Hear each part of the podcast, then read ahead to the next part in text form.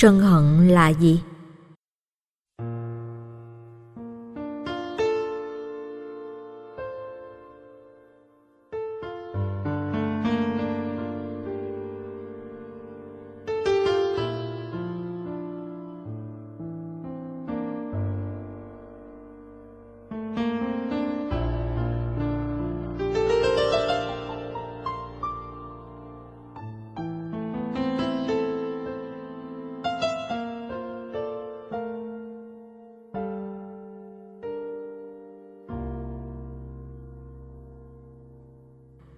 Có một phần cảm xúc mà người phạm chúng ta khó lòng bỏ qua được. Nó đem đến rất nhiều đau khổ, oan trái trong cuộc đời, và tôi muốn chia sẻ cùng quý vị để tìm ra cách hóa giải đoạn trừ. Đó là về khái niệm sân hận. Và vấn đề đầu tiên tôi muốn nói đến, đó là thực phẩm của sân hận. Nếu cuộc sống chỉ có nhu cầu vật chất, thì thật vô vị và tẻ nhạt con người cần phải có nhu cầu giải trí như xem phim, nghe nhạc, đi du lịch, chơi thể thao, giao lưu bạn bè. Nhưng như thế vẫn chưa đủ, vì con người vẫn cảm thấy trống vắng và bế tắc về tâm linh. Tất cả những gì mà tôi vừa kể về mặt tinh thần, vật chất và cả tâm linh, chúng ta tạm gọi là thực phẩm cho toàn bộ cuộc sống của con người tương tự như vậy, thực phẩm của sân hận được tiếp nạp từ các phương tiện giải trí nghe, nhìn, chứa quá nhiều yếu tố tiêu cực của bạo động, giết chóc, đánh đập, nguyền rủa, hận thù, ứng xử giang hồ, ăn miếng, trả miếng. Các độc tố của lòng sân hận đầy rẫy trong phim ảnh, nhất là phim bạo lực, chiến tranh, trừng phạt, trả thù, chết chóc người xem phim thường có tâm lý tạo liên minh, tức thường đứng về một phe nào đó để ủng hộ, bàn cãi, để khi phe đối lập bị thất bại, chết chóc thì hoan hô vui mừng. Làm vậy là đang giao cộng nghiệp ảnh hưởng xấu đến cuộc đời sau này. Thời đại ngày nay, nếu không khéo chọn lọc, sẽ vô tình giao nghiệp tùy hỷ, đồng tình giết người mỗi ngày. Mà không biết rằng đó là cách giết người gián tiếp. Chẳng hạn, khi nghe tin lính iraq bị lính mỹ bắn chết, nếu là người thân với mỹ thì hoan nghênh và cho cái chết của lính iraq đáng đời, vì saddam hussein là người rất độc ác. Việc xóa bỏ chủ nghĩa quân việt của ông là cần thiết, giúp giải phóng người dân vô tội. Người quan niệm vậy là đang giao cộng nghiệp giết người đối với dân iraq. Do đó, cơn sân hận của lính Iraq bị chết có thể tương tác với mạng sống của người này ở kiếp sau. Gặp một người lần đầu mà họ có ác cảm với mình trong khi mình có gương mặt trông dễ coi, sống đàng hoàng, có tư cách là vì người đó đã từng bị mình gieo hạt giống cộng nghiệp sát sinh thông qua xem phim truyền hình, phim ảnh. Ngày nay, những trò chơi điện tử như bắn súng, đặt mìn, giết người, thám tử tư, các đồ chơi vũ khí giết người khiến trẻ em thích thú. Theo tôi, các bậc phụ huynh phải hết sức lưu tâm vì chúng chứa đầy hạt giống giết chóc, nuôi lớn lòng sân hận. Các phương tiện giải trí này đang giao rắc vào tâm hồn trẻ em những hạt giống bạo lực rất nguy hiểm. Ngay cả người lớn khi xem phim đừng đứng về phía này hay phía kia, mà phải tâm niệm trong chiến tranh, dù chính nghĩa hay phi nghĩa, thì hai bên đều là nạn nhân đáng thương. Bởi vì các chiến sĩ đấu tranh cho lý tưởng chủ nghĩa, chỉ nhiên có chủ nghĩa đúng, chủ nghĩa sai, nhưng hệ đấu tranh thì sự đấu tranh đó đặt trên nền tảng của sân hận. Nhìn chung, người thích xem phim bạo động thường gây gỗ, đánh nhau vì hạt giống bạo động tác động xấu nhiều hơn là tốt. Hạt giống này có thể trở thành những quả mìn nổ chậm. Khi điều kiện thuận lợi hội đủ, thì chúng gây bất hạnh cho bản thân và biến người khác trở thành nạn nhân. Phật tử tu theo pháp môn tịnh độ, hãy niệm danh hiệu phật, thần chú vãng sanh để cầu nguyện cho người chết. Dù thuộc phe phái nào trong cuộc chiến đều được nhẹ nhàng nơi cực lạc. Hoặc khi ra đường, thấy án mạng hay tai nạn giao thông mà nạn nhân tử vong thì cũng nên trải lòng từ bi, trợ niệm cho người bất hạnh được siêu sanh. Có như vậy, hạt giống của lòng sân hận mới bị đẩy ra ngoài, không có cơ hội phát khởi. Nếu biết cách, ngoài việc ngưng tiếp xúc các chương trình mang tính bạo động, người thưởng thức cần tiếp cận với các loại hình giải trí tâm linh, góp phần tạo dựng và duy trì cuộc sống hạnh phúc của con người. Thực phẩm tâm linh làm tâm thái con người cân bằng hơn, không bị rơi vào trạng thái giận dữ vô cớ. Khi người tiêu thụ thực phẩm sử dụng thịt bò điên, thì các độc tố của bệnh tật, giận dữ, độc tố của sự biến dạng tâm trong từng tế bào sẽ ảnh hưởng trực tiếp hoặc gián tiếp đến sức khỏe và tính tình. Khi đưa những thực phẩm này vào cơ thể, ít nhiều cũng bị ảnh hưởng và chi phối. Đó là chưa nói đến những chứng bệnh ở động vật có khả năng làm thay đổi gen, ảnh hưởng trực tiếp lên bộ não của người tiêu thụ. Nếu ăn thịt động vật bị giết chết, thật đau đớn là đã nạp vào cơ thể loại thực phẩm có chứa độc tố của sân hận xã hội hiện đại xuất hiện rất nhiều món ăn được chế biến hết sức tàn nhẫn từ động vật. Theo tôi, những món ăn ấy không đáng để gọi là văn hóa ẩm thực, huống hồ là kỳ quan ẩm thực.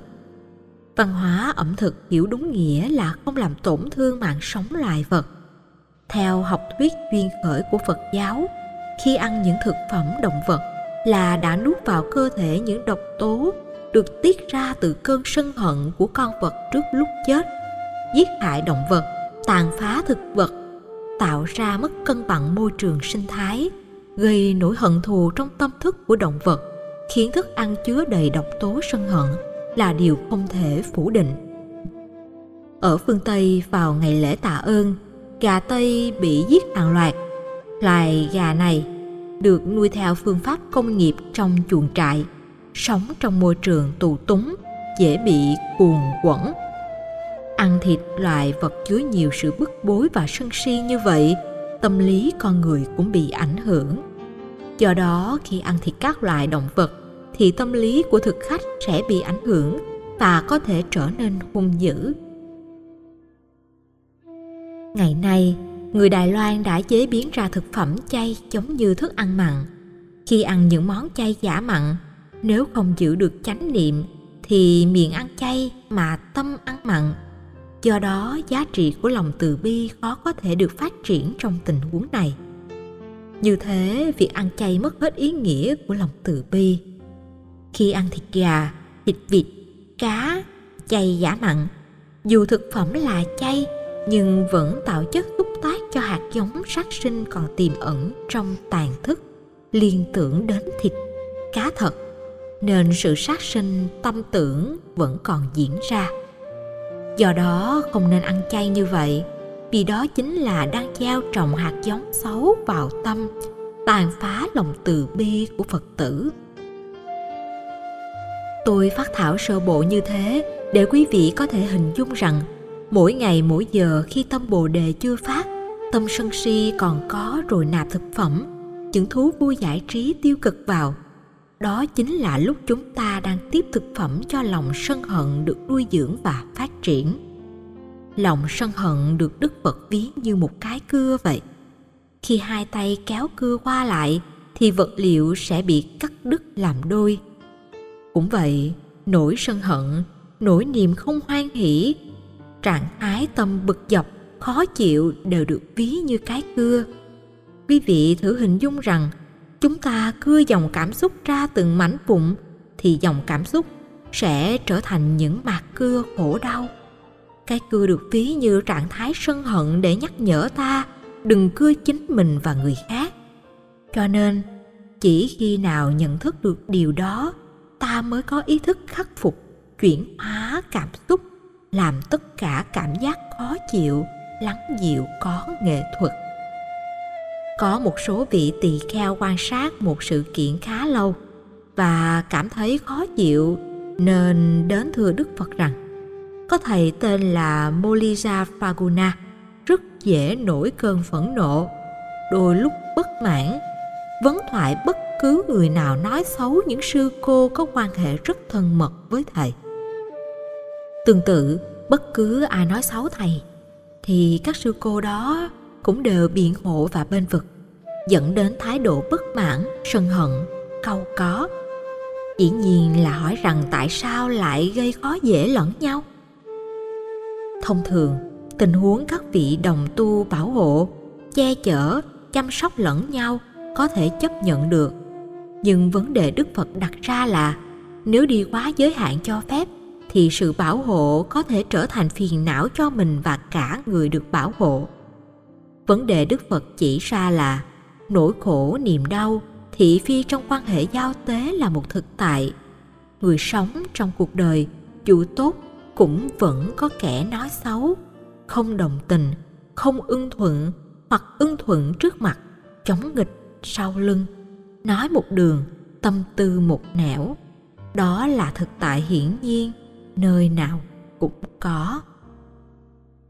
Thấy người đồng tu người thân, bạn bè bị nói xấu, thì làm sao không cảm thấy khó chịu? Kinh dùng khái niệm nói xấu. Trong trường hợp này, phải xác định người bị nói xấu là bị oan uổng, hàm oan rất lớn, bị vu khống, hoặc bị nói cường điệu làm cho vấn đề trở nên phức tạp hơn. Hay khi nỗ lực làm việc tốt, nhưng lại bị nhận định, đánh giá rất xấu, tiêu cực. Trước trạng thái bị nói xấu ai cũng cảm thấy khó chịu.